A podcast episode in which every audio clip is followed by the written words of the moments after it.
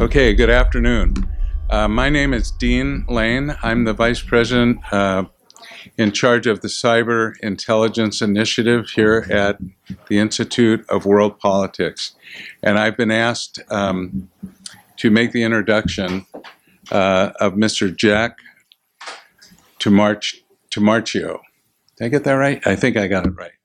Um, so just to start off, he uh, began his career as a judge advocate corps, so that's a, a lawyer in the Navy or, or the Marine Corps, Army, Army. Okay, I'm okay. Navy. What, okay, the bet is on. Okay, because I'm a Navy guy.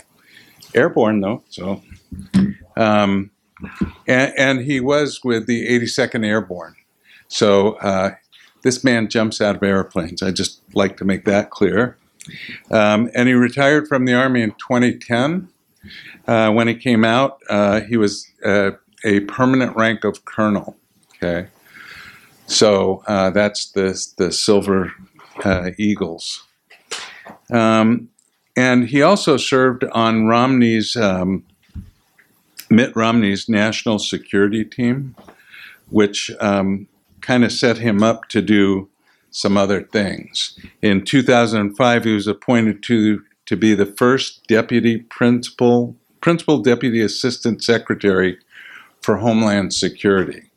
So that that's kind of a big deal when you're first guy and and uh, and then you get to shape everything. So he's you know probably many of the things that he put into place during that time are still in place.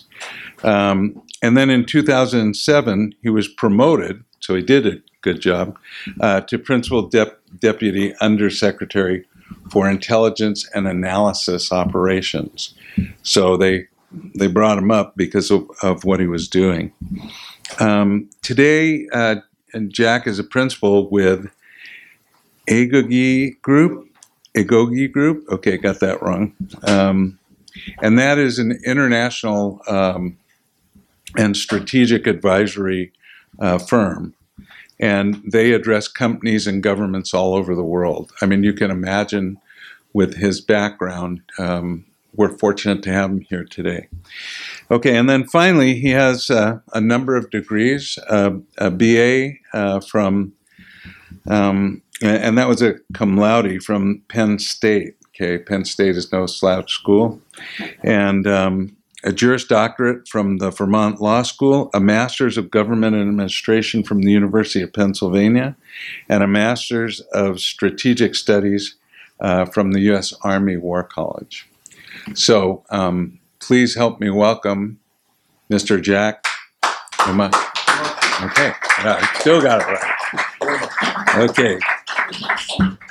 Okay, I'll get out of the way. Thank you. Oh, you already have it. Uh, clicker. Okay. Well, first of all, I want to apologize for being late. Um, I came in from Philadelphia, and um, because it's 106 out there, um, the the trains, the Amtrak trains, do not run on time. They run very slowly, and all the trains are backed up. So the Northeast Corridor, and it is what it is. So again, my apologies. Um, my uh, my my my 950 1058 train did not leave until uh, about uh, um, I think it was like 20 minutes to 12 or something like that or something. So, and I had to rush down here. So again, my apologies. Um, I'm really pleased to be here today. Uh, today is not July the 18th; it's July the 20th. Um, but that's okay. Um, we'll just pretend it's the 20th. Um, uh, thank you very much, Dean, for that very uh, nice introduction. Um, and I want to talk to you a little bit about uh, um, something that's kind of in the news, and it seems never go away. And uh, I, I call this the cyber campaign uh, of 2016. And we're now into 2017. We're halfway through the year, and we should be leaving this problem behind us. But it seems like it's kind of like eczema. You know, it just stays with you. It's like a bad case. It's a rash. Um, and uh, so I want to talk a little bit about that. But before I do that, I want to I want to tell you uh, I want to ask you to help me out and help yourselves out.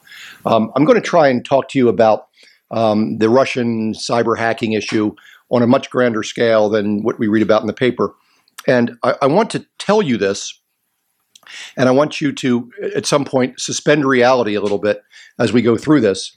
Um, because what I want to teach you is not just some of the facts, but I want to teach you how to look at this issue through the eyes of an intelligence officer.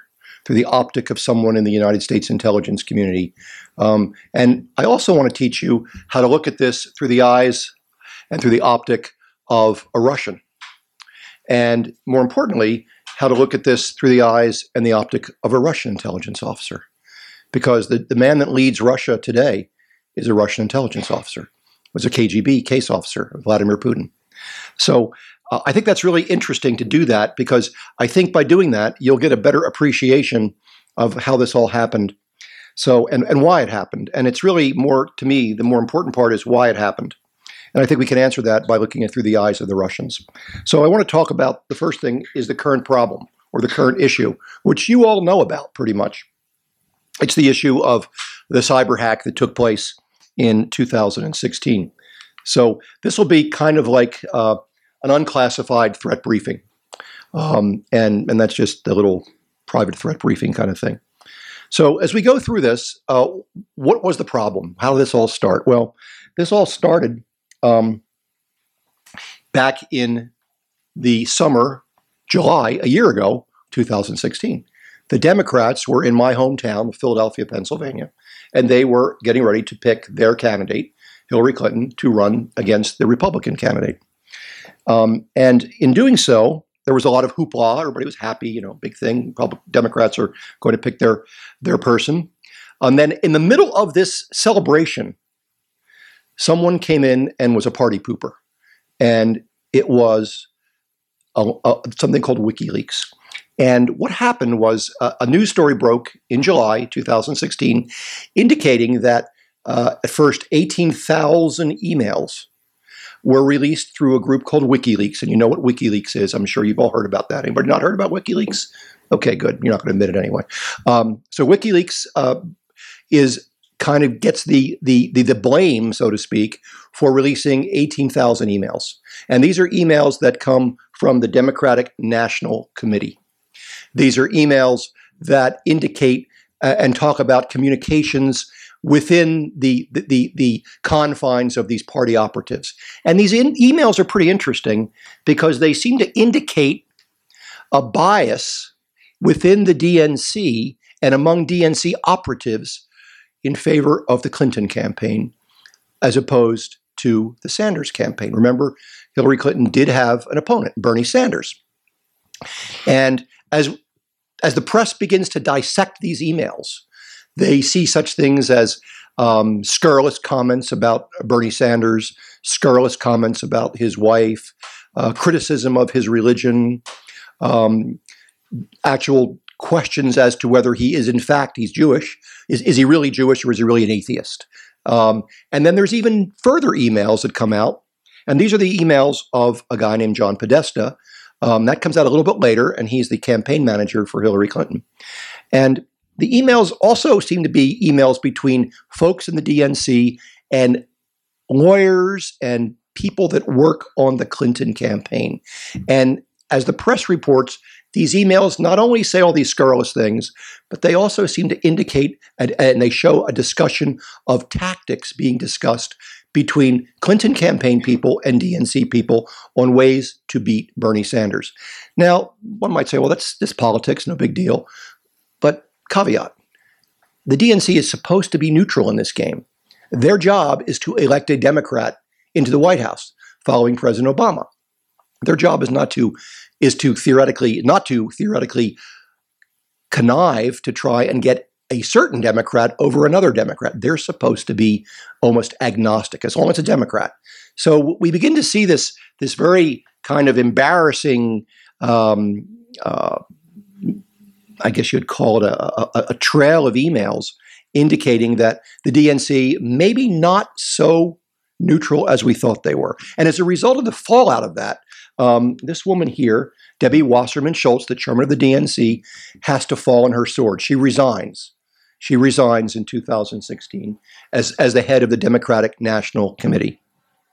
And as I said, there's also even further group of emails that come out, also from WikiLeaks, related to this gentleman here. That's John Podesta, who's a campaign manager for Hillary Clinton. And it's an interesting picture. He's actually holding Russian rubles. Uh, I don't know why he would even pose with the picture of him holding Russian rubles, but maybe he was having, you know, maybe he has a good sense of humor. He thought it was funny.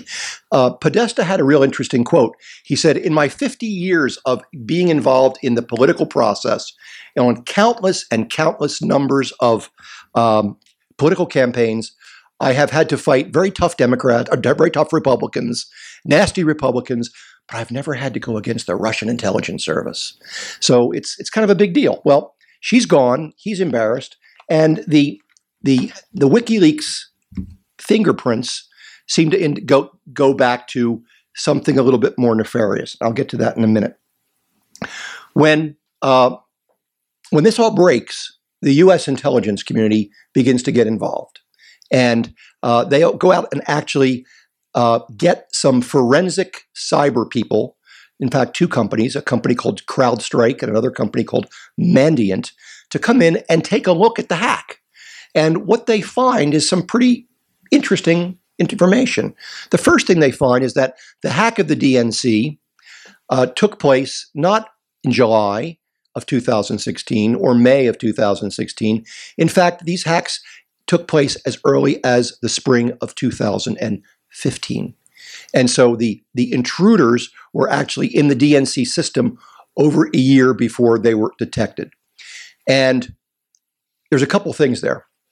First of all, they also find that the DNC had been warned by the FBI no more than nine or 11 times that you better check your, the security of your internet communications, of your emails, because we think and we see that they are very, very, very fragile and very porous. In fact, one gentleman said you could have gotten into the DNC with a rusty can opener. It was that bad. The DNC did nothing. They just did nothing for whatever reason. Maybe they didn't want to spend the money. Maybe they didn't really care about it. Maybe it was somebody else's job and he didn't do it. Um, so anyway, so what they find is that somebody's been working in there since 2015. In fact, two somebodies have been working in there since 2015 and early 2016. And as they start to get into this, they realize that the the the the forensic fingerprints left behind by the intruders have the hallmarks of the Russian intelligence service. And I'm going to get to that in a minute. And when that comes out, the Russians reply, Valery Peskov, Sergei Peskov, Sergei Peskov, who is a spokesman for Vladimir Putin, responds in one word, Musa. Does anybody know what that means? Absolutely, garbage, r- rubbish. Oops, there you go. Sorry about that. Oh well. I hope that's not an antique. Um, so, um, well, at least I have this water here. So he responds that it's essentially rubbish. Okay, and as a result of that, the Russians now go on the defensive. They're saying, in fact, they release a statement saying, "Well, wait a minute. The Americans shouldn't be pointing fingers at us." In fact, Mr. Peskov says every single day, Vladimir Putin's uh, communications, his email, his server is breached by hundreds of attackers coming directly from Langley. And you know what Langley means. That's that's another word for the CIA, CIA headquarters, Langley, Virginia. So there's there's already this tit for tat kind of thing going on. Now, the other thing that's found out is that not only was the DNC attacked, but that up to 24 other states, and now it's probably like 42 other states, up to 24 other states have had their own state machines, their own state voting machines breached or at least probed. And in two cases, in two states in particular, Arizona and Illinois, the, the breaches, I'll clean up, I don't mind. I, I used to be a janitor. Um, the, uh, the breach is even more serious. So as we go into this, we find then that the Russians have their fingerprints all over this. And we find that as we go into this, that, as I said, the hallmarks seem to indicate that the Russians are involved. And as a matter of fact, there's actually two entities from the Russian intelligence service that are involved. And they, they give these two entities a, a code name. I couldn't do anything better. And the code name is Cozy Bear and Fancy Bear. And I couldn't find a cozy bear or I couldn't find a fancy bear. So I got this stalking bear here, which is kind of like the Russian bear stalking. And it's, it's the best I could do. Um, and Cozy Bear and Fancy Bear are the code names, but they actually. I'm going to have another one so I can I can knock that over too. Thank you.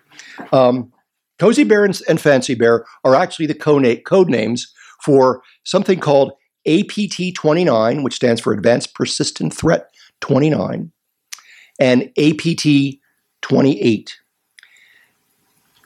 Let's look at our friends at APT 29. APT 29 is that's my Batman slide. A- APT 29 is that's the that's the uh, coat of arms of the GRU, the Russian Military Intelligence Service. Um, nothing special about them. The GRU have been around for a long time. Uh, we have military intelligence, we have naval intelligence, we have Air Force intelligence. So nothing really new there. Um, and uh, they've been involved in this hack. And in addition to these guys being involved, there's these guys. That's the FSB. And that's the coat of arms of the FSB. You would know them by their old name, the KGB. They changed their name. And they even changed their coat of arms. The old KGB coat of arms is the sword and the shield, like you see here, with the red Russian Soviet star superimposed, where you now see the double headed Romanov eagle. So that is the, the FSB and that is the, the GRU. And their fingerprints are all over that. Not only do they know that they're there, but they also determine that neither the FSB nor the GRU knew that the other was hacking into the DNC. And in fact, that is actually a trademark of Soviet or Russian spy tradecraft. The different intelligence services in Russia often compete with each other to get the best scoop, so to speak, the best intel. So we have a classic situation here of FSB and GRU competing against each other. So let's talk a little bit about this. And what happens now in the fall of 2016 is the Department of Homeland Security, that's my old department where I was an undersecretary, the Federal Bureau of Investigation, and the DNI, the Director of National Intelligence, come out with a document called a triple seal document, which means it has the three seals DHS, DNI, and FBI.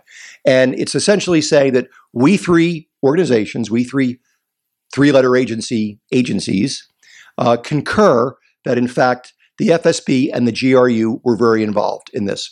And they go into even greater depth and they determine and they give evidence of what we have found with regard to what why we think these two agencies from the, from the Russian state were involved in the breach.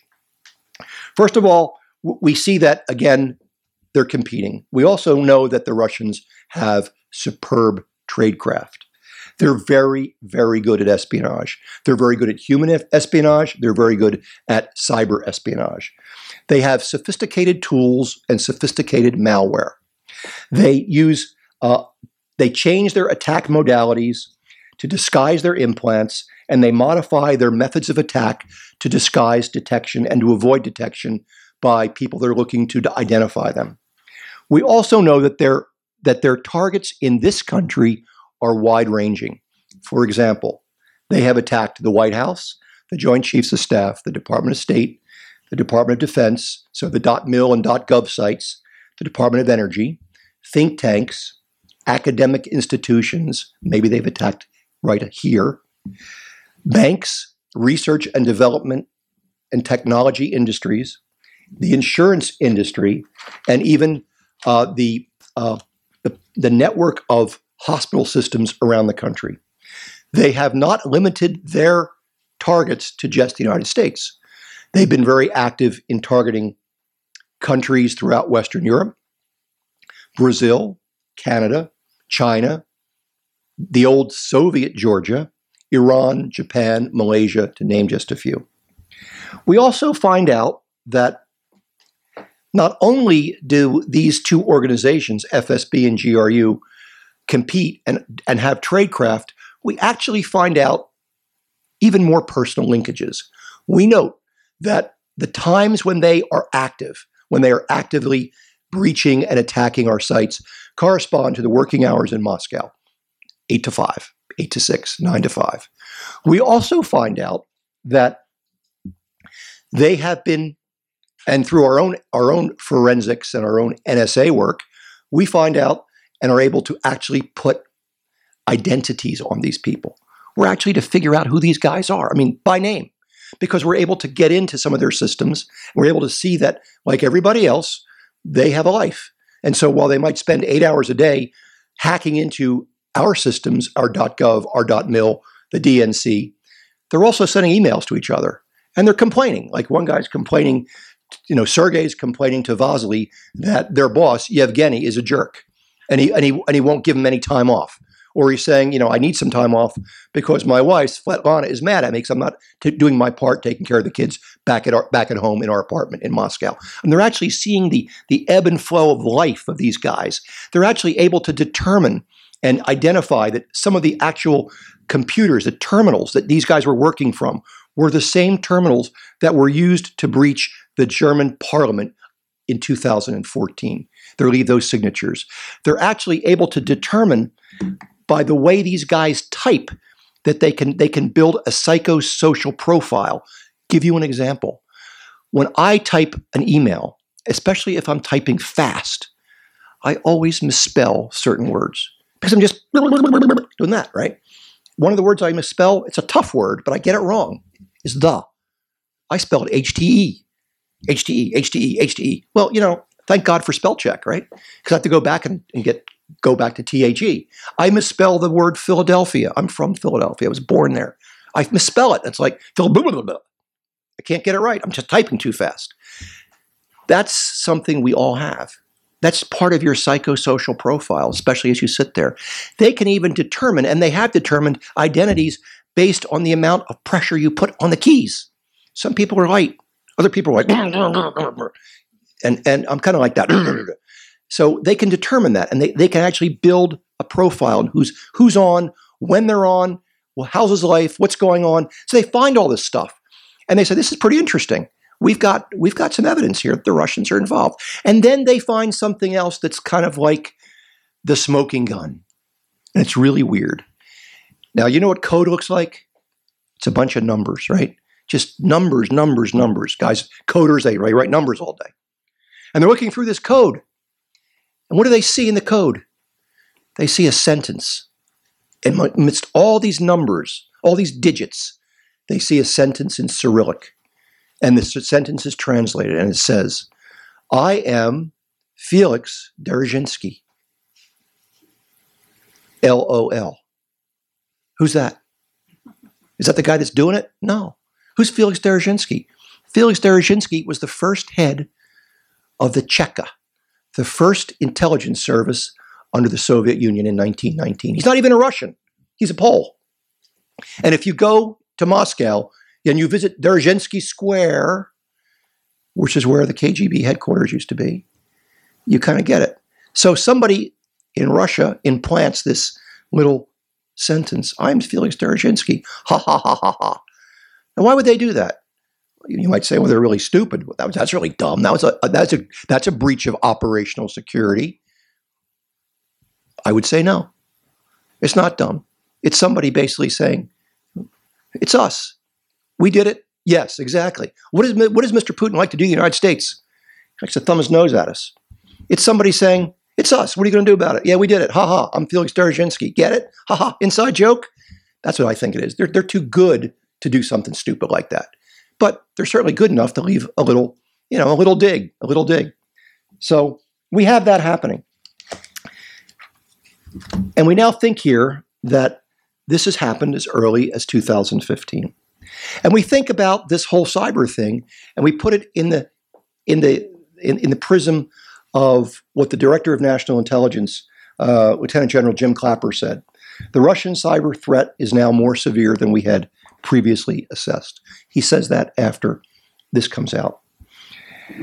Now, we know the Russians collect on us, certainly. Matter of fact, they're not the only ones that collect on us. As a matter of fact, there's 137 countries that we know are active in cyberspace trying to steal our secrets, trying to steal our technology, trying to steal our intellectual property. 137. Who do you think is the number one purveyor of this? Wrong. Wrong. Good, good tries, though. It's actually the Russians. The Russians. The Russians are, are probably the most prolific at it, and they're probably the, the best at it. The Chinese are also very good, but they're not as good as the Russians. The Russians have been at this business longer. They've actually been in the espionage business for, for, for like centuries. Before there was an FSB and a GRU, all the way back to the time of the czars, there was the Okhrana, the Tsar's secret police, the Tsar's intelligence service. They're the folks that were running operations around the world. They're the folks that were putting people like Joseph Stalin in the gulag. They were people who were recruiting people like Joseph Stalin to probably act as uh, as informers to them to get rid of other undesirables that he wanted to get rid of. So we had the Okhrana, and it's followed by the Cheka in 1919, and then it becomes the NKVD in the 1920s and 30s. Then it becomes the KGB. We all know the KGB, and of course there's our old friends the GRU. Then it becomes the FSB. KGB changes to FSB. And then there's the SVR, the Foreign Intelligence Service, which is like our CIA, collecting overseas intelligence, usually human intelligence. And then in the future, there's going to be the GM, the GMR, uh, the GMB, the GMB, which will be a new organization formed from a merger of the FSB, the GRU, and the SVR into like one super intelligence service which will have over 100,000 uh, officers and staffers. And this is something that Putin has already announced. So we know that the Russians are good at this. Now, we ask ourselves, well, why are they so good at it? A couple reasons. One, they have a history of espionage, going all the way back to the czars. Another reason is they've got really, really good people, very technically competent people. The Russians are good in technology. They're good in science, they're good in mathematics. And if you look at Russia, especially Russia post Soviet Union, fall of Soviet Union, 1989, you see a country that in many cases has been, been beset by economic woes. Mm-hmm. And you see people graduating from prestigious institutions like Moscow State University with a PhD in electrical engineering and another PhD in computer network programming. And guess what they can't get? A job. They can't get a job. So some of these people say, well, look, I've, I've got all these degrees. I, am not leaving. I can't leave the country for whatever reason. I don't want to leave Russia. It's my home. How do I make a living with all this? They go over to the dark side. The dark side. They go into criminality. And they join something called the RBN. It stands for the Russian Business Network. That's a euphemism for the Russian mafia very active in cyber thievery around the world. So a lot of these people are already in the business, but they're doing it for their own private gain. Now, the Russian police, the Russian government, the Russian state, they're not stupid. They get that. And in many cases, they know who these people are.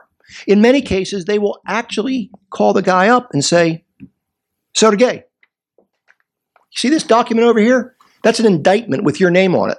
We know you were a cyber criminal. We know that. We're going to play let's make a deal. And here's the deal I'll take this indictment and put that in my left hand drawer, provided that you use some of your skill sets, which are impressive, my friend, for the good of the motherland and for the good of what we're doing. Oh, you can still do your thievery stuff, and you can even keep the money. We don't really care. So, like, instead of doing that 100% of the time, you can do it 60% of the time. And the other 40% of the time, you're doing stuff for us. And they're utilizing these people with great skill sets. These people have already learned how to do this because they're thieves. Now, that gives the Russians a great pool of talent. And more importantly, it gives the Russians something that's even maybe more valuable plausible deniability one of these guys gets caught. And occasionally these guys do get caught because they make a, a, mistake by taking a vacation in the Seychelles. And we hear about it. And guess what? They arrive in the Seychelles and they're met by a bunch of FBI agents who arrest them. It's happened a couple times. So these individuals, when caught, the Russian government can say, oh, we don't, we don't have anything to do with that guy. As a matter of fact, that guy's a criminal. We actually have an indictment on this guy. We have a, here's a document. We, if, if, if you don't if you don't, don't want him, send him over to us. We'll, we'll put him in the Lubyanka. Well, not so much. Okay, I mean these guys are basically our guys, but they're they're doing their own agenda, but they're working for us. So w- we know that there's RBN activities. We know that there, there's a relationship between the Russian security services and some of these RBN organizations. It's kind of hand in glove, hand in glove. Again, it's just part of what I call the Russian klepto state, and it blurs the lines between criminality and state-sponsored espionage, spying, and hacking. Um, and it works. It works. So this gives the Russians great leeway in providing and conducting cyber operations like they conducted here in, in 2016. And if you look at this whole thing as to why did the Russians do this, think about a couple things. Think about the word asymmetrical warfare, the concept of asymmetrical warfare. Um, when we think of warfare, we think of kinetic warfare. And when I think of when I talk of kinetic warfare, I talk of bombs and bullets and things blowing up. Boom, boom, boom, boom. Kinetic warfare. You know, bomb, you know, bombers, aircraft carriers, paratroopers, all that good stuff. That's expensive. When I talk of asymmetrical warfare, I talk of maybe more discrete and nuanced ways to do things. I talk of ways to to conduct operations against an enemy, whether it a military enemy or a political enemy, without having to blow anything up. Well, I can fight that warfare. I can fight that war if I want in my underwear in my basement in front of my keyboard. I don't have to get in a tank. I don't have to get an aircraft carrier. I don't have to spend money. This this actual concept of utilizing cyber as an element of asymmetrical warfare was proposed by two Russian generals on the Russian general staff about 15 years ago. And it was actually practiced as early as as late as depends how you look at it, 2007. In 2007, Russia went to war with Georgia. And before the first Russian soldier crossed over the LD, the line of departure, before he went on the march into Georgia, Russian cyber hackers took down the Georgian command and control systems, the C2 systems. The Georgian military was unable to talk to each other. They couldn't communicate with their higher headquarters. Ministry of Defense couldn't talk to, to the foreign ministry. Nobody could talk to the president. It was crippling to them.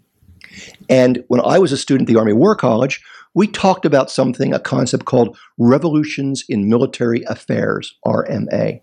I would submit to you that the use of cyber in the Georgia Russia War of 2007 was indeed a revolution in military affairs. That's the first time we saw that really in an actual conflict, a kinetic conflict.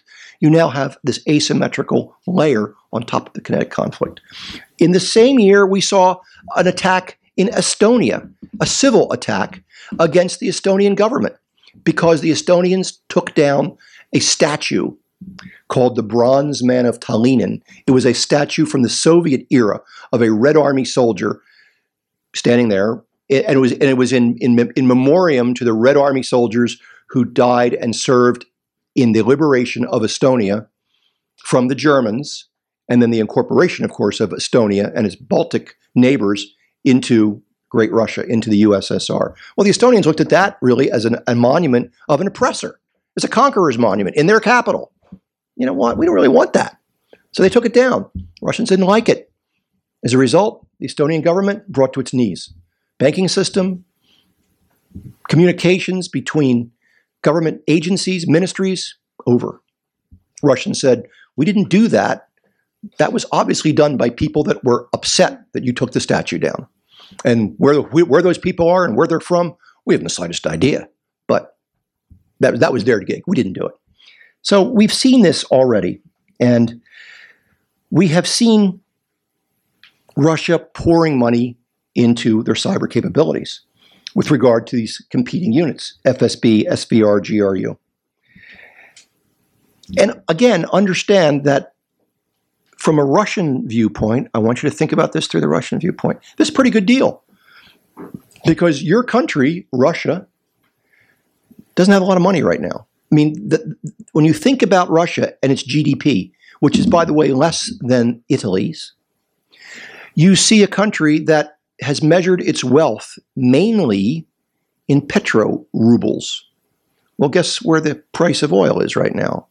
And guess where the price of natural gas is right now? Not so hot, not so much, down. So you have a cash crunch. It's expensive to buy new aircraft carriers. It's expensive to buy new ships. They're doing it, but you could get a better bang for your buck if you just put your money into cyber and go out and train some people and get some people. And you can project power internationally again by being in your underwear in your basement typing away. You can do you can actually project power and it's a lot cheaper. So the Russians are doing this to further their political and strategic aims.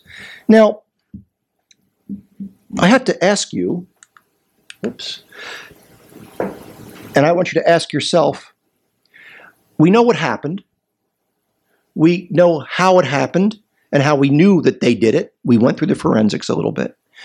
The question is why would the Russians do this? And this is where I'm going to ask you to think and learn how to think like a Russian. In order to do that, you must know a little bit more about Russia than maybe you know. And to do that, let's talk about Russia. Let's start with this guy, Ivan IV, the Terrible. He wasn't that terrible. He was, he was, you know, he was for a middle, a, a, a 1589 kind of guy um, in a rough neighborhood, Muscovy, the Duchy of Muscovy, in 1589, who had to kind of beat up some rivals. He was, you know, he was about as tough as he had to be.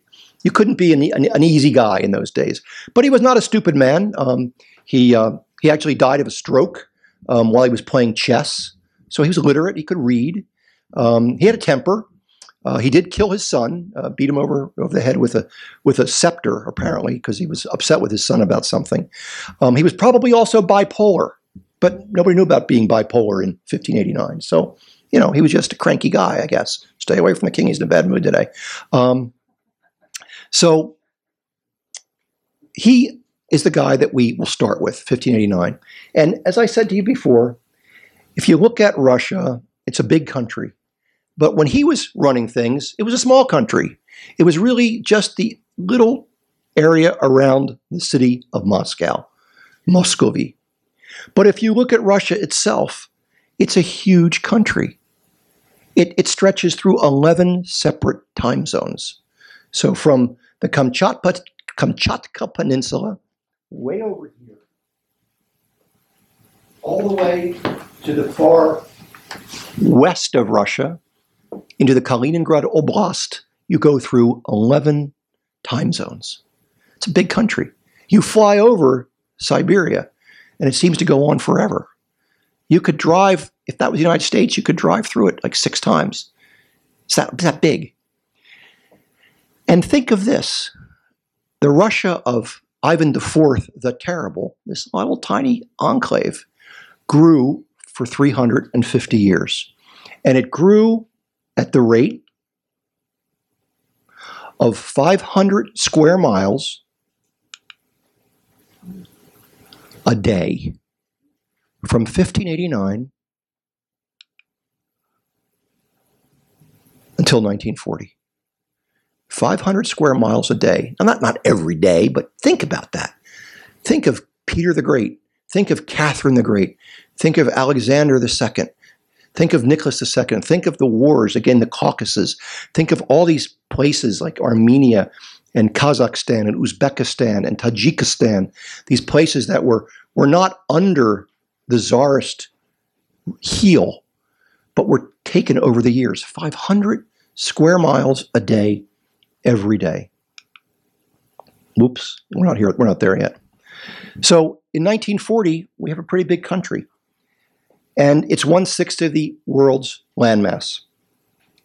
Yet, as large as Russia is, it's a country that historically has been plagued by poor infrastructure, illiteracy, serfdom that ended in 19, 1860, a low GDP, high death rates, the life expectancy, average life expectancy of a man in Russia in 1900 was 30 years old. That's a tough place to live. It's had a feeble industrial base. It's had and still has, especially during the Soviet era, rampant pollution and environmental degradation. It's known as a country that is and has been for many years rife with government corruption and inefficiency. You want something done, you pay somebody off. And it's got a pretty bad human rights record, all the way back from the czars. But as tough as that is to deal with, it's still a great country. Look at that, one sixth of the world's landmass. And they projected power, especially as the Soviet Union. They helped win World War II. I would say that they suffered certainly more as a nation than this country did in World War II. They lost millions of people in World War II. But if you look at this country and you see how great it is, it has one issue. And I want you to think about this again through the eyes of a Russian. It has no real natural barriers. So if you're standing in the eastern Polish plains and you want to take your army and march eastwards into Russia and take a place like Moscow, there's nothing really to stop you. There's no mountains. There's some rivers, but they're not that bad. But you essentially walk across a flat plain for hundreds of miles until you take Moscow. And that's what this guy did in 1812. Now, he actually got into Moscow. He actually sat on the throne of the Tsar, and then he retreated. And the retreat was disastrous for him because he retreated during the winter. And while the Russian military couldn't defeat him, General Winter and the Russian mud and the freezing essentially destroyed the Grand Army of Napoleon as they marched back from Moscow through Poland and then back to France. But he marched in unimpeded. And in 1940, this guy did the same thing. And he didn't get to Moscow, but he got eight miles west. The Wehrmacht, the German army, and the SS units that were attached to the, the Wehrmacht divisions could see the domes, the onion domes of the Kremlin, eight miles in the distance. But they never got there. But they too suffered greatly on the retreat back as the partisans rallied in the forests and, and eventually took Berlin. And he died in, a, in the Fuhrer bunker. So you know that your country, historically, again, through the eyes of a Russian, you know that your country historically is vulnerable because you've been breached twice. And you never forget that. But you take, as a Russian, as a Vladimir Putin, you take comfort in the fact that your country, your great Russia, your motherland, your Rodina, oops, no, we don't want to see him anymore. Uh, you know that your homeland, the Russian Soviet Feder- Federative Socialist Republic, Great Russia, White Russia, the heart, the Rodina, the motherland, is surrounded by the near abroad. And the near abroad are your buffer states. Remember, the USSR had 15 Soviet socialist republics Ukraine, Latvia, Lithuania, Estonia, Armenia, Georgia, Azerbaijan, Kazakhstan, Uzbekistan, Kyrgyzstan, Moldova, Moldova, Belarusia, Tajikistan, Turkmenistan, and then lastly, Great Russia, the Rodina. And, and that, in the eyes of a Russian, provided you with a buffer zone. So if the, the Germans or the French or the Italians or the Portuguese or the Liechtensteiners wanted to invade your country again in the future, they've got to get through these other republics that act as a buffer to your homeland. But then in 1989, your buffer states go away. They become independent nations. So you lose the Kazakh SSR and Turkmen SSR and Uzbek SSR and Armenian SSR and Georgia SSR. They become independent nations. And to make things worse, some of them, especially up in the Baltics, not only become independent, they join NATO. They go to the other side. Again, think how you would feel as a Russian if all of a sudden that happened. Think how you would feel as an American if 14 of our states all of a sudden went away. That actually did happen to us, didn't it, in 1861? When the southern states left, and what did we do? We fought a civil war over that. It's, it's kind of a problem. So you've lost your buffer states. But then you have a further near abroad through the eyes of a Putin and the eyes of a Russian. In pre 1989, you have your Warsaw Pact. So you've got your Poland, Romania, Bulgaria, Hungary, Czechoslovakia, and East Germany that are your military allies, providing a further buffer beyond your SSRs. But then in 1989, they go away too. And to make matters worse, they join NATO. I should have put the three blues up there with Estonia, Latvia, Lithuania, but you get the, the point. So now your buffer states, your inner buffer is gone, your outer buffer is gone, and they've joined the bad guys in your eyes. Think of how you're feeling about that through the eyes of a Russian. Your country is being whittled away. Your country's being humiliated. And who's doing the, doing the humiliation? The West. And who's the West? The United States, NATO. So now you understand, possibly, why Vladimir Putin uttered his famous statement the greatest strategic disaster of the 20th century was the destruction of the Soviet Union. Now, you might disagree with that. But if you're a Vladimir Putin, if you're a Russian, if you're a Chekist, and he's a Chekist, remember the Cheka? He's a Chekist. The Chekists are members of the Russian security service. He was a KGB case officer. Chekists believe that their, their sacred duty is to guard the homeland. That when all else fails, that when the country and everybody's throwing their hands up, you turn your you turn your eyes. Russia turns her eyes. Mother Russia turns her eyes to the Chekists. They will come to the rescue. So, in the eyes of Vladimir Putin, it was a disaster in 1989. And there he is.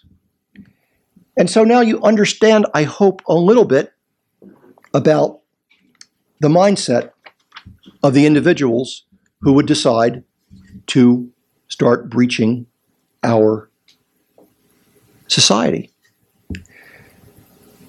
Putin has been in power for quite a few years now. He will be running for election in a few years. He surrounds himself with a number of other Chekists, ex KGB types, guys he worked with, people he trusts. Um, he, he did his time overseas in East Germany. He worked in Dresden. I actually uh, have a friend of mine uh, who's a, a, retired CIA officer uh, who actually uh, met him uh, back in Dresden.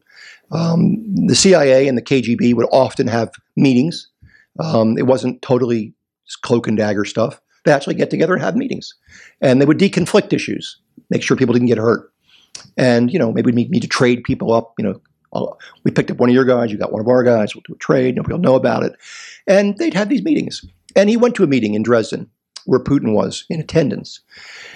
And contrary to maybe most of our popular beliefs, Putin wasn't a big player over there. In matter of fact, he was kind of a gopher. And so while the station chief uh, from the KGB and the station chief in Berlin from CIA were having their meeting with their with their deputies, Putin was kind of out of the room. But he would get called, and the guy would say, "Putin," come in, and it's like, "Get sandwiches." So we'd go out and get sandwiches. Putin, get some more water for these guys. He'd go out, fill the, fill the glasses. Then he kind of ran away. So he was he was a junior case officer at the time. Um, that's okay. Everybody has to start somewhere. He's done pretty well since then. Career's kind of gone on the up. So he's got this country whose wealth has been measured in petro rubles, which ain't worth much right now. He's got a country that's very large and still has a lot of problems. They do not have a vibrant economy. He's got a country that in many cases has great potential, but has kind of fallen flat in their face post 1989. So he has to kind of keep his hands on this country. He's got a, a restive underclass of people who a couple years ago were out in droves demonstrating against him. And he knows that they're there. So he has to kind of perform a little bit. He's got to deliver on a few things. He's got to limit dissent, certainly. He's got to jail critics, which he does do. Um, he's got to probably eliminate some critics, which allegedly he has done. People get assassinated over there. Journalists disappear. Journalists get killed. People that want to run against him get shot in the back of the head outside of the Kremlin. Um, he's got to distract his his his people from the source of the nation's ills. He's got to point to a boogeyman. We're the boogeyman, the West. At the same time he's doing this, he still has great expectations of greatness for Russia. He wants to see Russia come back to where it was. I get that. I mean, I don't think there's anything wrong with that. I mean, if I was a Russian, I, who wants to be like a like a doormat of the world? You want your country to be great. Okay, so if you're if you're Russia and you once were great, you want to kind of get that back. You want to kind of feel the love again. So he knows he can only do certain things because he's only got a certain amount of money. But where he sees opportunities, ladies and gentlemen, he will seize it. Where he sees chances to recapture that greatness, he will do so. Case in point, the Crimea. Okay, Crimea, owned by at that time, a couple years ago, Ukraine. Historically, owned by Russia. He took it. Why did he take the Crimea? Because he could. Because he could. It wasn't in our strategic sphere of influence. We weren't going to go to war with about about Crimea. We were involved in another war in Iraq and Afghanistan. So he took it because he could. He takes an aggressive stance in the eastern part of Ukraine because, again, not in our sphere of influence. Is the United States going to go to war over Ukraine? I doubt it. Is NATO going to go to war over Ukraine? I doubt it. So he continues this war, and this war still does go on in Ukraine. It might not be in the news, but there's still a lot of activity there. The little green men are still active. Um, they just built a, they are building right now a very large train line along the Ukrainian border that, that, that comes up to Ukraine. It could move a lot of armored divisions into Ukraine if they needed to do that. Again, he will take an opportunity where he can do it. When he sees an opportunity to weaken the West, such as NATO, he will do it. He will be more aggressive he will challenge NATO in such manners as overflights over places like Scandinavia and Poland, aggressive tactics against U.S. warships and aircraft, ro- robustly building his submarine fleet, and probing the undersea waters of the North Sea and the Baltic Sea. He will reassert his role on the world stage where he can. Case in point Syria with this guy, Bashar al Assad, MD. He's a doctor, eye doctor, by the way, trained in London. Not supposed to become the leader of Syria. That was his older brother's job, but he got unfortunately killed in a car accident. So it kind of devolved down to the doc over here. So the doc, who was basically, you know, writing people's eyeglasses prescriptions and, you know, checking out cataracts and glaucoma, is now has a new job, which is a butcher and a dictator um, and the president of Syria. Now, Russia has always had a relationship with Syria, with his father, as a matter of fact, Hafez al Assad. Russia has had for many years a naval base in Syria, a place called Tartarus. Well, they've gotten a little bit more aggressive because now, with Syria in flames and in turmoil, Russians, the Russians now have aircraft stationed in Syria running combat sorties against quote unquote ISIS operatives, who are probably not really ISIS operatives, but they are most likely rebels challenging the, the challenging the president Bashar al-Assad. And he's even gone so far as to try and revitalize the old Soviet Blue Water Navy with the deployment of. Already, they already have debates, right? Say again? They, they had debates over that already. They still debate. Yes. Yes. So you have the deployment of the Admiral Kuznetsov, which is the only aircraft carrier the Russians have. It is frankly a bucket of bolts right now. It's, it's not a very operationally uh, sound air, um, um, aircraft carrier.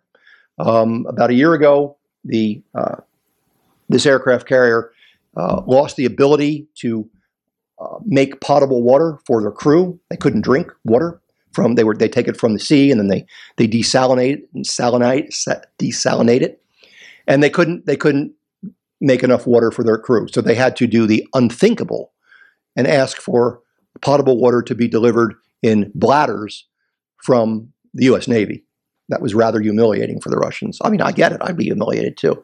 But he put the uh, Kuznetsov in the Med off the Syrian coast to run uh, combat sorties into um, into Syria.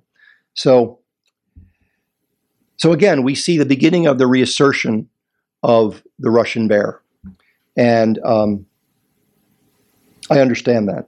So again, why the presidential election? Why, why would they do that? Through the eyes of a Russian. Again, we are a country that is a great country. We have a great history. We've grown at a phenomenal rate. We suffered a disaster in 1989. We lost the Soviet Union. We lost our, our near abroad. We lost our buffer states. Our buffer states went to the other side. Now they're the Warsaw Pact. We have a, a lousy economy. Our petrodollars aren't worth much. We got to do something to get it back. We got to find out ways where we can compete and weaken our adversary. And so in 2016, with the election, something is delivered up that they didn't expect Hillary Clinton versus Donald Trump. Did, did Putin want Trump to win? I don't know. I mean, he didn't tell me. I don't know.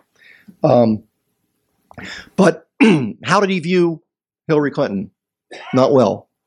If you ever see some uh, film footage of the me- of meetings between Secretary of State, then Secretary of State Clinton, and President Putin, look at Putin's body language. He he sits like this in a chair as she's talking, like this. It's like a kid coming into like the principal's office and getting yelled at. I mean, you know, this is the Secretary of State, and he's like looking around. He's probably chewing gum. You know, if he had spitballs, he throws spitballs at her. I mean, his body language is very interesting. The guy hated her. The reason he really hated her was because when thousands of demonstrators were in the streets of Moscow saying Putin is a criminal, we got to get rid of Putin. Then Secretary of State Clinton was saying in the press, in the media, on TV, you know what? They're right. He is a criminal. The Russian people should be out there demonstrating against this, this illegal regime run by a bunch of ex KGB officers. I applaud the, the, I applaud the the courage of the Russian people. Well, look at that through the eyes of Vladimir Putin. How would you feel if somebody said that about you? She wouldn't be on your top 10 list of friends, would she? She's insulting you. She's telling people to throw you out of office. I'd be I'd be annoyed too. I get that. So he didn't like her. Matter of fact, he hated her, and he still does. He also looks at this guy Trump, who maybe he never really doesn't know much about him. Um, probably was a target of of KGB FSB interest back around 2008. But you know, he hears some statements, and um, he hears statements like, you know, maybe uh, if elected, I will I'll lift the sanctions against Russia that were imposed after the invasion of Crimea. That's a pretty good thing. Or you know what? That guy Putin, he's smart. I admire him. He's a powerful leader. That's a pretty good thing to hear.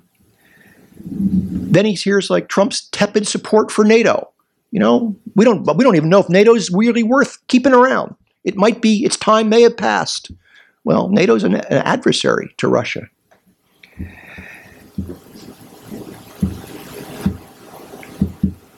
Then he talks about I can work with President Putin. You hear that kind of stuff, so maybe he's thinking, hey, I could work with this guy Trump. And if I had to choose, would I rather be across the con- conference table from Hillary Clinton, who I hate, who has a career in public service, is experienced as a former former first lady, former senator from New York, and former secretary of state, or I want to go against a guy who is a New York um, real estate developer and kind of an entertaining guy. You know, he's on TV, you're fired, and he's got the Trump brand, but he's never had any experience in running a country. He's got no foreign policy experience. Maybe I want to throw my card behind that guy. I don't know. I have no idea. Did he want Trump to win? I don't know. But again, he's never been in the military. He's got no foreign policy experience. He's got no national security experience. Think about it. Who would you want as your adversary? Hillary Clinton, all her experience, and her husband, or Donald Trump and Jared and Ivanka? So, in the eyes of the Russian elites, in the eyes of a Vladimir Putin, in the eyes of a Chekist, in the eyes of a Russian intelligence officer, in my eyes, as a US intelligence officer, I strive to understand why they do what they do. I don't want to commit the cardinal sin as, as of an intelligence officer. It's called mirroring. When you look in the mirror, what do you see? You see yourself. You see the world, and it comes like right back at you because you're looking at yourself. I want to see the world through his eyes. I want to make sure I understand why he does what he does. So, what can we expect going forward? Well, Russia is outgunned. Russia is weak economically, as I said earlier. Italy has a greater G- GDP. Russia's population is shrinking.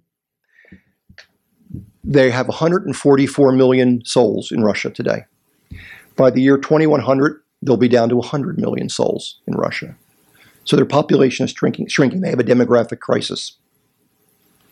Their defense spending is a fraction of what our defense spending is.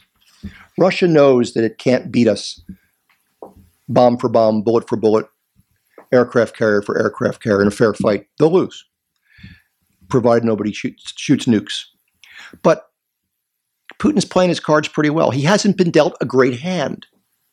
But with what he's got, he's able to project power. I don't think there's going to be a chance of a military disaster between the two of us. I don't rule out that there will be more Russian adventurism in the near abroad. I don't rule out a possible incursion into Ukraine in the future. They're now getting ready to have their largest military exercise of 400 to 500,000 troops along their borders. It'll range from Ukraine all the way up to the Baltics. I believe that they'll continue to support the regime of Bashar al Assad. I believe that they will continue to, where they can, kind of poke a stick in our eye. I believe that they will continue to, to barrage NATO with information operations, disinformation, cyber attacks, airspace violations, maritime incursions. They will attempt to undermine the nerves of NATO members and their confidence in NATO. They will continue to support the far right wing of Western Europe, the Marine Le Pens of the world, those who are against immigration, those who, who are putting their own national borders up. Because the more you become insular, the less you become embracing. And so they see that as a weakening of NATO. So I think, again, Putin will run in 2018. He'll serve again until 2024. I think the adversarial relationship between the US and uh, Russia is a fait accompli. I think it's here to stay for a while. And I think the West must be vigilant. I don't believe NATO is useless or a thing of the Cold War. In fact, I think NATO now needs to be strengthened. I think we need to cleave tightly to our NATO allies. A few months ago, the United States Army sent a BCT, a brigade combat team from the 4th Infantry Division at Fort Carson, Colorado, and sent them to Zagan, Poland. These are tankers and heavy tanks. Um, they're there for about eight months. They'll be replaced by another BCT. We now have uh, National Guard units from the, around the United States doing their annual training in Lithuania, Estonia, and Latvia. Um, we have we have troops training with the Bulgarians and the Romanians. The Poles are very very active in in sounding the clarion call for more U.S. and NATO involvement because they see a menace coming from the east. So I believe we need to work closely with our NATO allies. Um, I think we have to continue information intelligence sharing. I think we have to be very, very aware regarding the continued cyber threats, and we need to meet those threats. Um, I do believe there needs to be load sharing among NATO. Uh, I, I, do believe that most of those countries haven't um, uh, contributed their fair amount, and I think it's only fair that, that they do. And a lot of them are beginning to do that. So, as I wrap this up, I do believe the Russians had a hand in the election. I do believe that the Russians had a hand in trying to compromise the new administration. I do believe that they continue to do this. Um, why wouldn't they do this?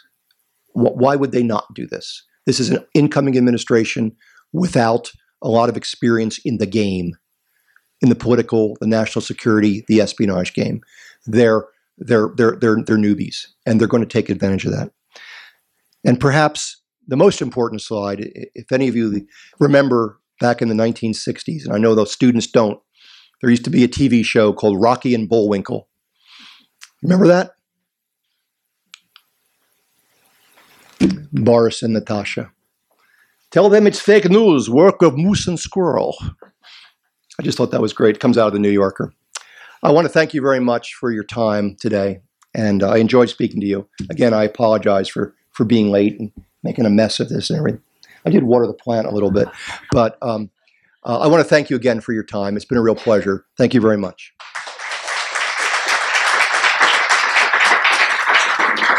If anybody has any questions, I think that young lady does have a question. I'm here to here to answer. Yes, in, in the midst of uh, corruption and deception at home and abroad, think tanks are toying the idea that the threat in time and liberal order. I contend the opposite. And given the context of what you say, all of these Eastern European countries and the collapse of the Soviet Union, they went west after NATO. Isn't that the success of the liberal order? That they have a chance to choose which side and democracy. I agree. How uh, could it be a? I agree. How are the think tanks worried about I, I don't know. I can't speak for the think tanks because they're way smarter than I am. But but I agree with you. I mean, I, I uh, my son just came back from uh, uh, from from Cuba. Um, he's 24 years old, 25 years old, college graduate, hoping to go to Georgetown for the Masters in National Security uh, in in next year. And he said, you know, Dad, I spent I spent 10 days in Havana and in Cuba, and I looked around and I thought to myself, this is the greatest advertisement for the failures of communism. What I see here. So I think you're right. I think in many cases that um, I think that the, the liberal social order that we we we espouse in the West, I don't think it's it's it's falling apart. There's some problems, like there's always problems. Um, I think we we could tone down our rhetoric some type, and our political rhetoric, the way we the, way we are now arguing. Everybody, you know, you're completely wrong because you're on the left, and you're completely wrong because you're on the right. I think we need to tone that down. I don't think that means the end of our of our republic. I don't think it means the end of our of our of our liberal democracy or the liberal democracies of the West. But there'll always be forces, dark forces or stupid forces that will be challenging what we've built over the last three or four hundred years. Always forces will always exist, and I believe that we have to obviously believe in our our liberal dem- democratic order.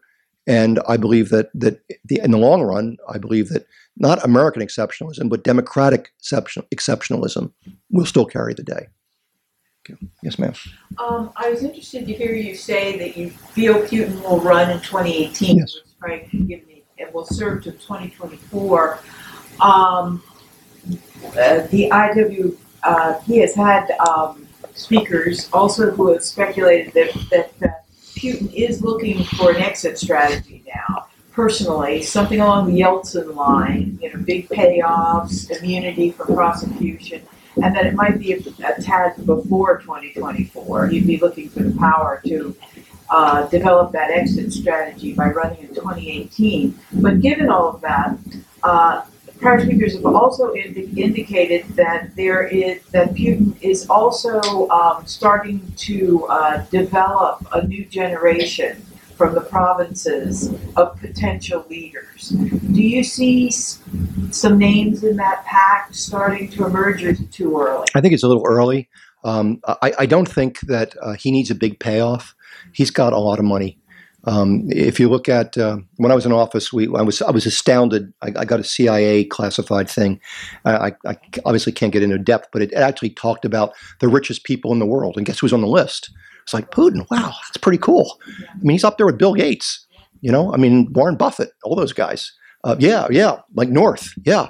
And and when you think about it, it- it's if you ever you ever watch the TV show The, the Sopranos about the mafia, everybody you know every, in that that show, no matter what you did, no matter if you were like a soldier in the mafia, the boss always got a piece. He always got his vig. You know, Tony Soprano always got a. There was always a piece for the boss, and that's that's how I view Russia. It's a klepto state, so he doesn't need a he doesn't need a payoff. Um, he don't. I don't think he needs immunity from prosecution at this point because I don't think the Russian state's going to be extraditing him anywhere. Um, I, I think you're right. I think like anybody else, he's he's he's even older than I am, so he's bring, beginning to think about you know where he's going, what his what his what life's going to look like. Um, he's divorced now. He's he's not married. Probably won't get married again. Um, and he is probably looking at people that can continue his legacy. I think you get to a point in, in your time in, in, in office, either as a U.S. president or any kind of leader, you want to think about your legacy. And I, I think he certainly doesn't want to get a guy that's going to retract what he did. Um, so, yeah, there's probably people, but nobody's really coming up yet. Um, CIA hasn't identified that's the guy. Um, there are probably a few guys out there, um, but he's still keeping a pretty tight tight hold on things. Yes, sir. I have one question um, about what you said about hacking the, the voting machine. What I have, have read in the discussions of this is that the actual voting machines are not connected to the internet. That, that what they would have been hacked would have been the opposite of the characteristics, so that they can figure out the characteristics of some of the people because of the information that you give when you register to vote. That's right, and there's value in that. That itself is very valuable. Um, we've actually found, and that you know, the final report on those state voting machines hasn't really come out yet. Um, but I haven't heard that there's been any evidence that said, you know, the state of Colorado had you know 4,000 votes for Trump that were really were Clinton votes, and they changed them. Nobody said that. Where I vote, you, um, you, we don't register by party, for one thing, but the other thing is, is that when you go in, uh, to vote, you get checked, and then you're given a piece of paper to mark.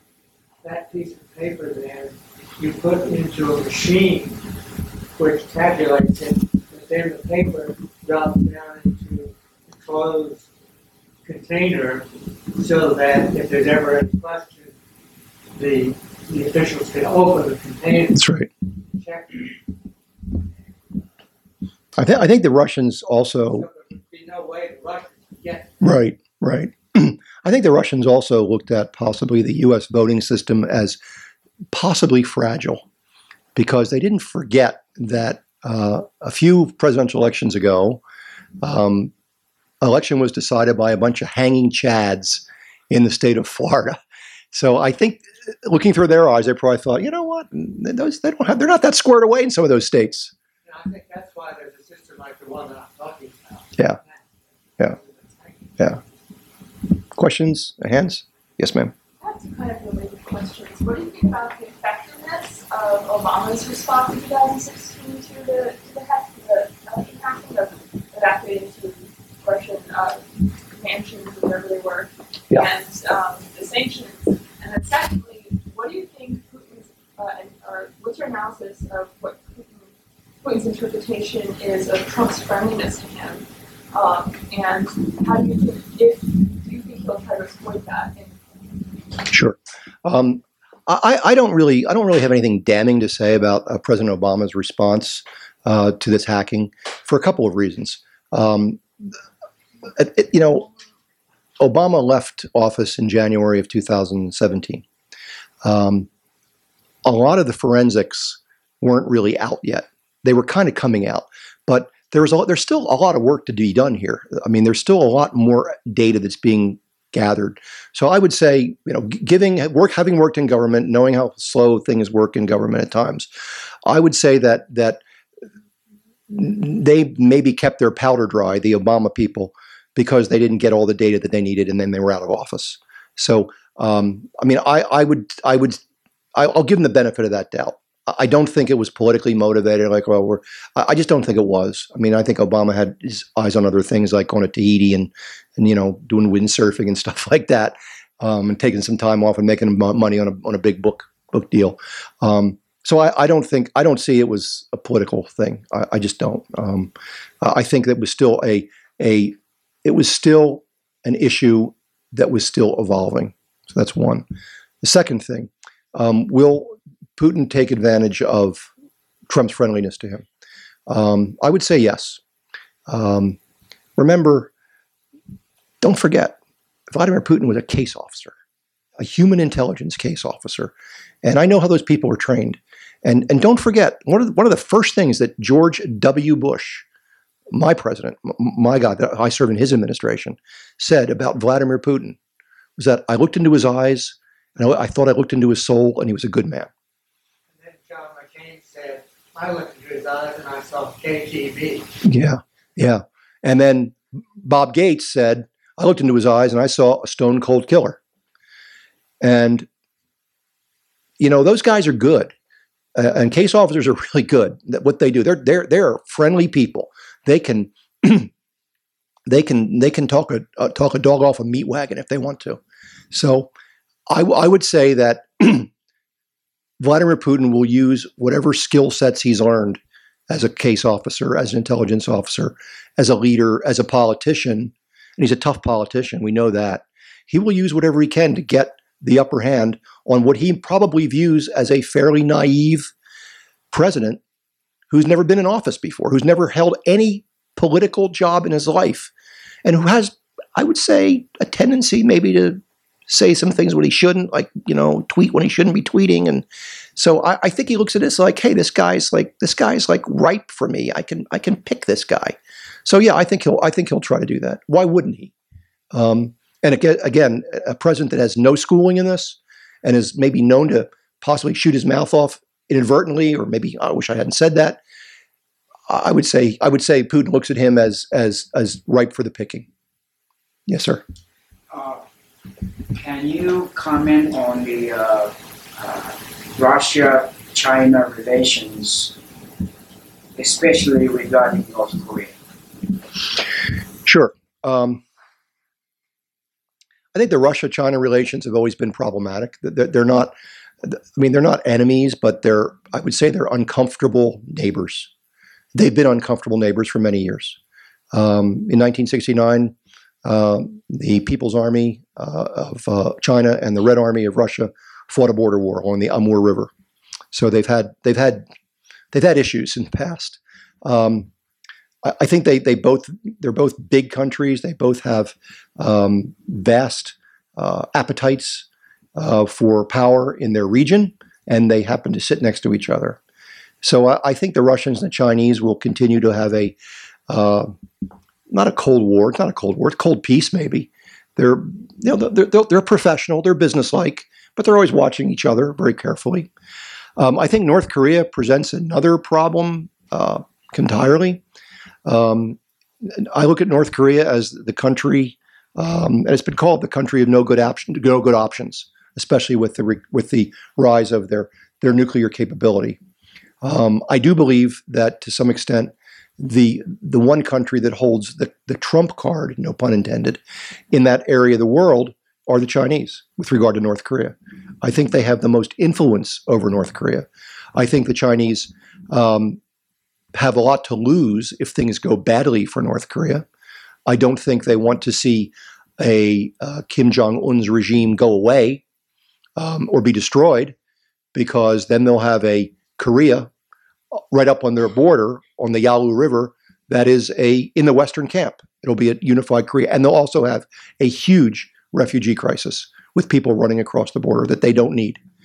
Um, but at the same time, I think that's could possibly work to our benefit because I think I do believe we still need to enlist the Chinese to find a solution for North Korea. And I don't think Kim Jong Un is a crazy man. People always say, "Oh, he's a crazy man." That guy in North Korea, he's crazy. I don't think he's crazy at all. I think he's crazy like a fox. Yeah, I don't think he's crazy. I mean, if I'm in, if I'm Kim Jong Un and I've got nuclear weapons and I'm building it an ICBM capability, that's my insurance policy, in my eyes. I know of two guys that had weapons of mass destruction, gave them up. One guy's named Saddam Hussein. Other guy's name Muammar al-Gaddafi. Well, Hussein ended his situation in the end of a rope. Gaddafi died in a rain culvert. What's that? And Ukraine, And Ukraine. three of them. Yes, yes. And what happened to them? They were getting pushed around now. Excuse me. Aye aye. Oh, it's the president. I'd get that. Go to go to voicemail on that one. Um, anyway, um, You would say he's, except he's, uh, on the high end of unstable though, in terms of unpredictable. I think his unpredictability is, part of his strength. I mean, I don't think he, I don't know if he's unstable or not. I don't know enough about the guy. I mean, we and we don't know enough about the guy. I think the, the South Koreans know the most about him. Certainly, they would. Why wouldn't they? Um, but you know, if he's crazy, let's hope he's not crazy, because you don't want a crazy guy to have nuclear weapons. I mean, that's a bad thing. So I, think he looks at this as his survival card. It's a way for him. It's a way for him to stay in power. And I don't believe, in his heart of hearts, he really cares a whole lick about the North Korean people. I think he cares about his life. And as long as he has his French wine and champagne and Russian hookers, he's pretty happy. Um, his dad was like that. That's kind of the way it's been. His grandfather was actually a pretty good fighter. Um, he, he fought very, very, very admirably against the Japanese in World War II. He was a good leader. Um, and he happened to go over to the, the, the, communist side as opposed to the capitalist side but he was probably the most capable of the three of those guys in the in the family tree. Um, but I think he is ruthless, and I, I don't even know. I mean, I'm not even sure exactly if he calls all the shots in North Korea. He may, or there may be a bunch of generals who have a vested interest in keeping things the way they are. That kind of say, okay, we'll we'll support you. You know, you're the you're the you're the you're the family guy, but don't don't don't step out of line. He's a tough guy, um, but I don't think he's crazy. I don't think he's crazy. Yes, sir. So if you were still in your same role at DHS, Yes. one or two steps up, Yes. what specific recommendations or policies would you push for in order to make sure that we're actually stronger against this threat today? Sure. Um, understand that my area was intelligence, so I, I don't, you know, I, I can't go into like TSA and airplanes landing and stuff like that. Um, I- would say certainly that that for for us to be, uh, if I were still in office, I was doing the, the job that I had. I would I would certainly say that we we need to continue um, with regard to the war on terrorism. Um, we need to continue to fight that war, and I I think the best way to fight that I mean, there's always a good way to fight it with by blowing people up and bombing ISIS guys and things like that. But it's, in my opinion, it's it's intelligence.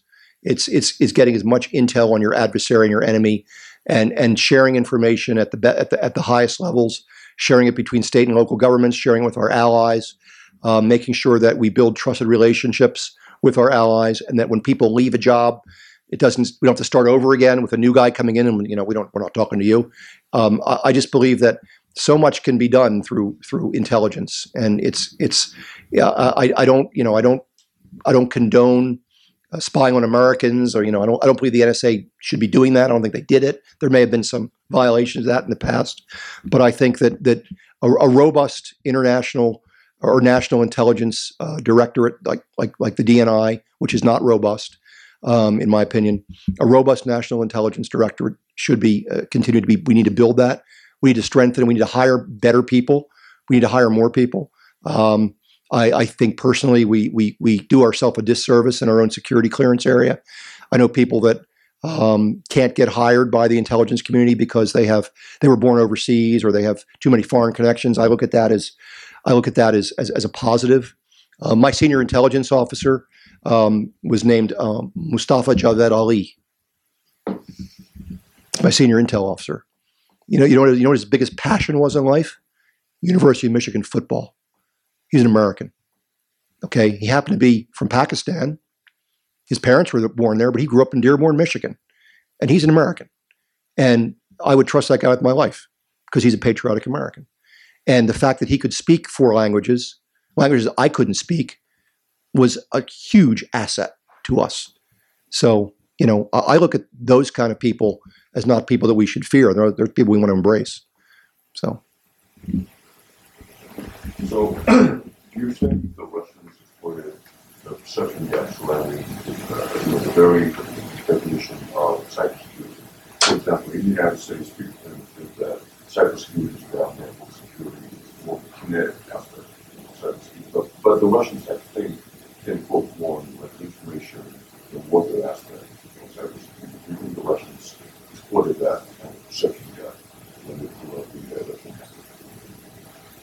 I, think the Russians. Uh, I do. I think the Russians look at.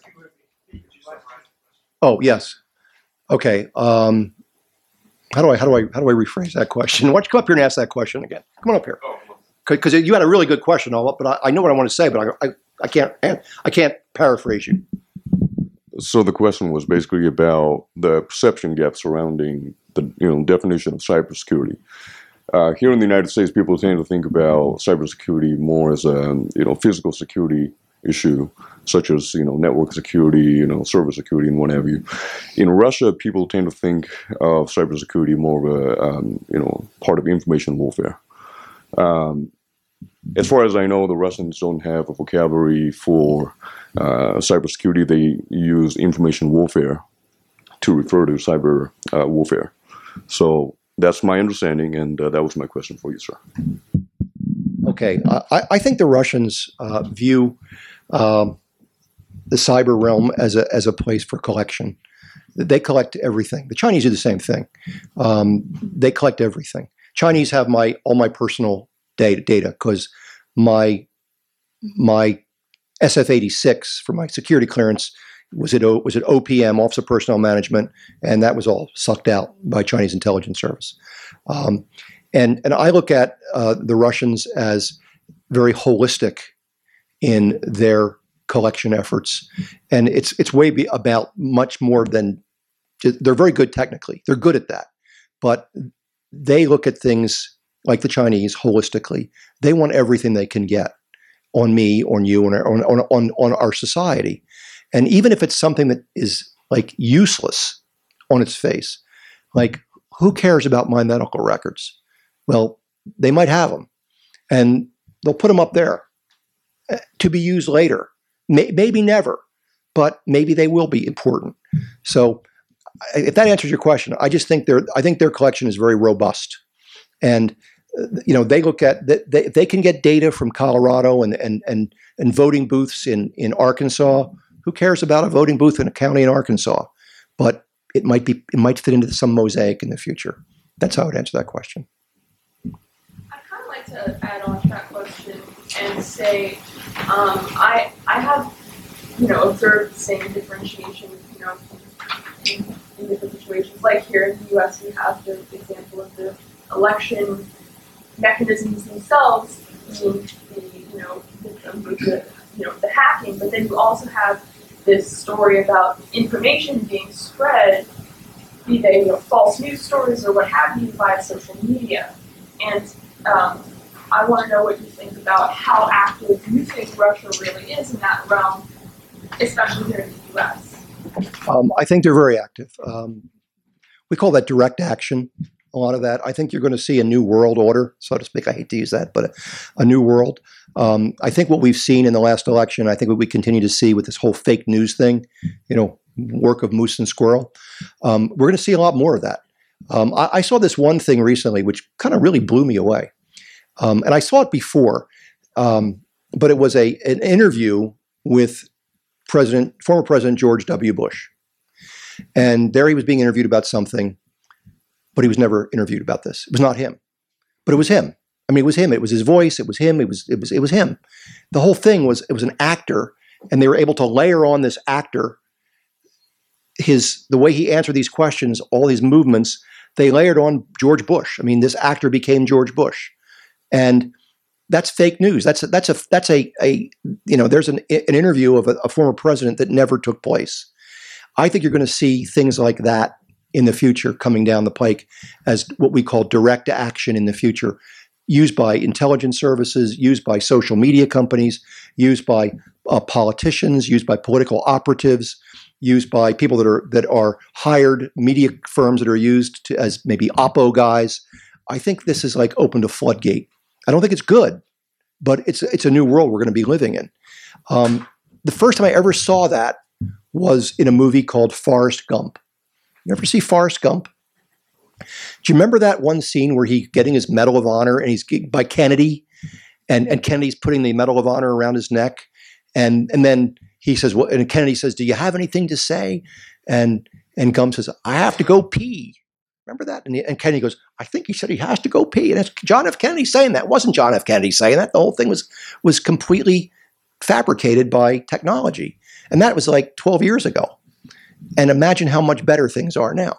So I think you will see, I think you do see this whole fake news stuff as a new type of direct action in the toolkit of a nation state that wants to either project influence or project power or or influence something in either in, the world or in an adversary state or in the political spectrum. I really think you're seeing that, and I, I don't think it's going to go away. You mentioned your uh, the policy in regards to terrorism that you think America um, should follow, and I understand you're uh, an intel uh, guy, but I'm wondering if you were Putin, what what kind of responses from America would be the most effective? I think if I were Putin, I think it, it would. I think an effective response by us would probably not to end uh, sanctions that were imposed after Crimea. I think if I were Putin, an effective response uh, by us would be uh, continuing to strengthen our military uh, relationships with our Eastern European NATO neighbors. I think if I were Putin, an effective response by us would be pushing uh, our putting our troops as far east as possible. Not everybody, but just to, to show him that we uh, we believe that it's important. Places like Poland and Estonia and Latvia and Lithuania are important. Um, if I were Putin, I would think that uh, um, I would think that I just won when the United States decided that we are going to end uh, CIA support to uh, rebel forces in Syria, which came out in the paper today.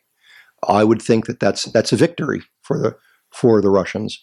Um, I understand that I understand that there has been a desire uh, this administration to to um, and under the last administration, I remember Hillary Clinton had this thing that was a they wanted to reset that little reset button, bam, hit it. They, they never did reset relations with Russia. They actually got worse.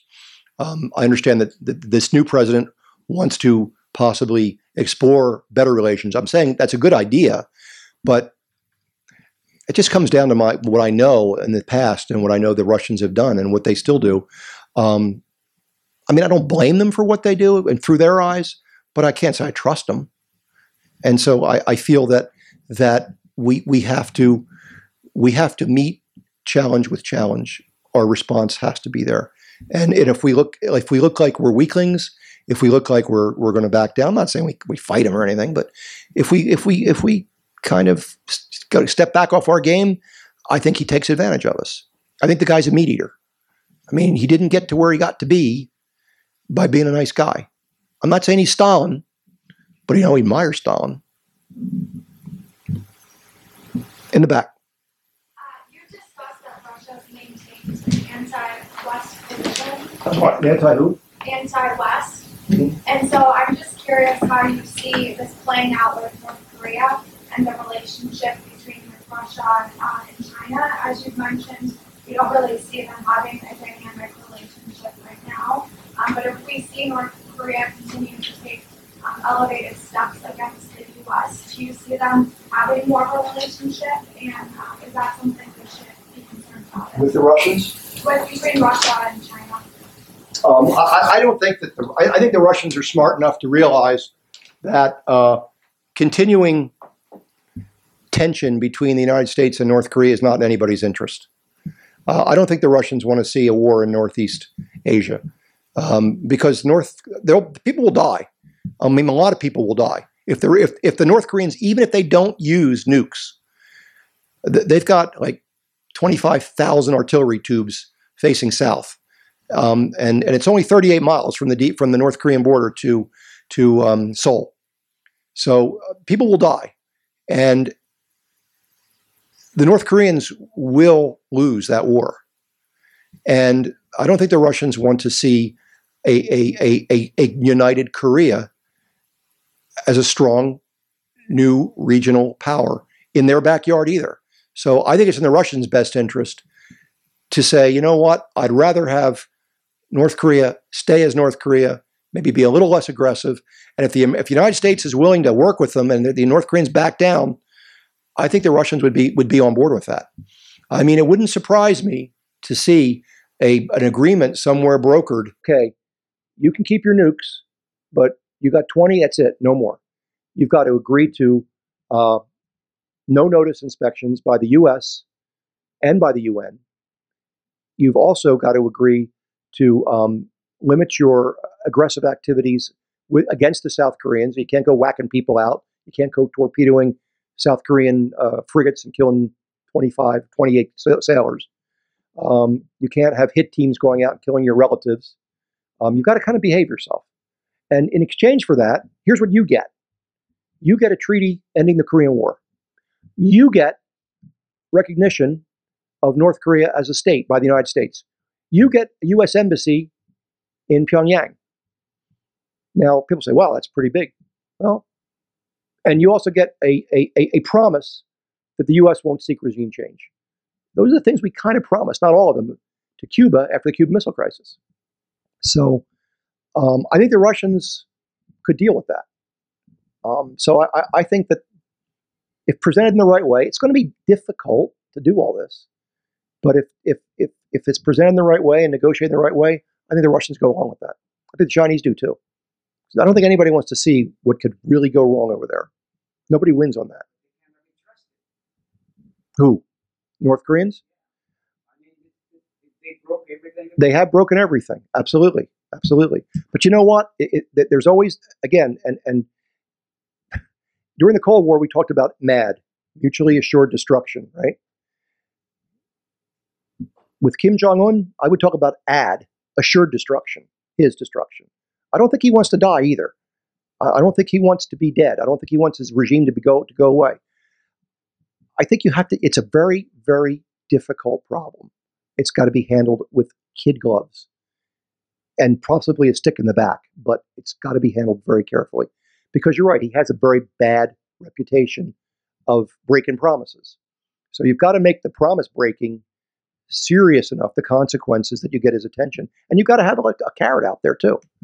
I mean, look, I don't get paid the big bucks to do that, so but I think it's a fascinating and a difficult challenge that we have in that country. More carrots and maybe some bigger sticks. But I mean, you've got to find one way to make them. Again, what's this? What's important to him, and why does he want to have an ICBM? Does he want to take out Hawaii? Does he want to take out Los Angeles? I don't think he does. Because if he does, he's done. I mean, it's over. He's dead. I don't think he wants to be dead. So I don't think he's crazy. So if you want, I mean, it'll, it'll take 32 minutes from a for a missile to go from North Korea to Los Angeles, and he could kill a couple million people. But if he does that, it's it's curtains for him, unless he's got some suicidal desire, and I don't think he does. There's got to be one way to. There's got to be some way to reach this guy, and say, you know, if it comes down to existential, and it's going to be your existence will be over. He wants to honor his grandfather. Sure, he does. That's not the way to do it, though. I mean, your your grandfather built this country, so the way to honor your grandfather is destroy it. I don't know. That's why we have like CIA psychologists trying to figure this guy out. Questions? Okay. Thank you very much.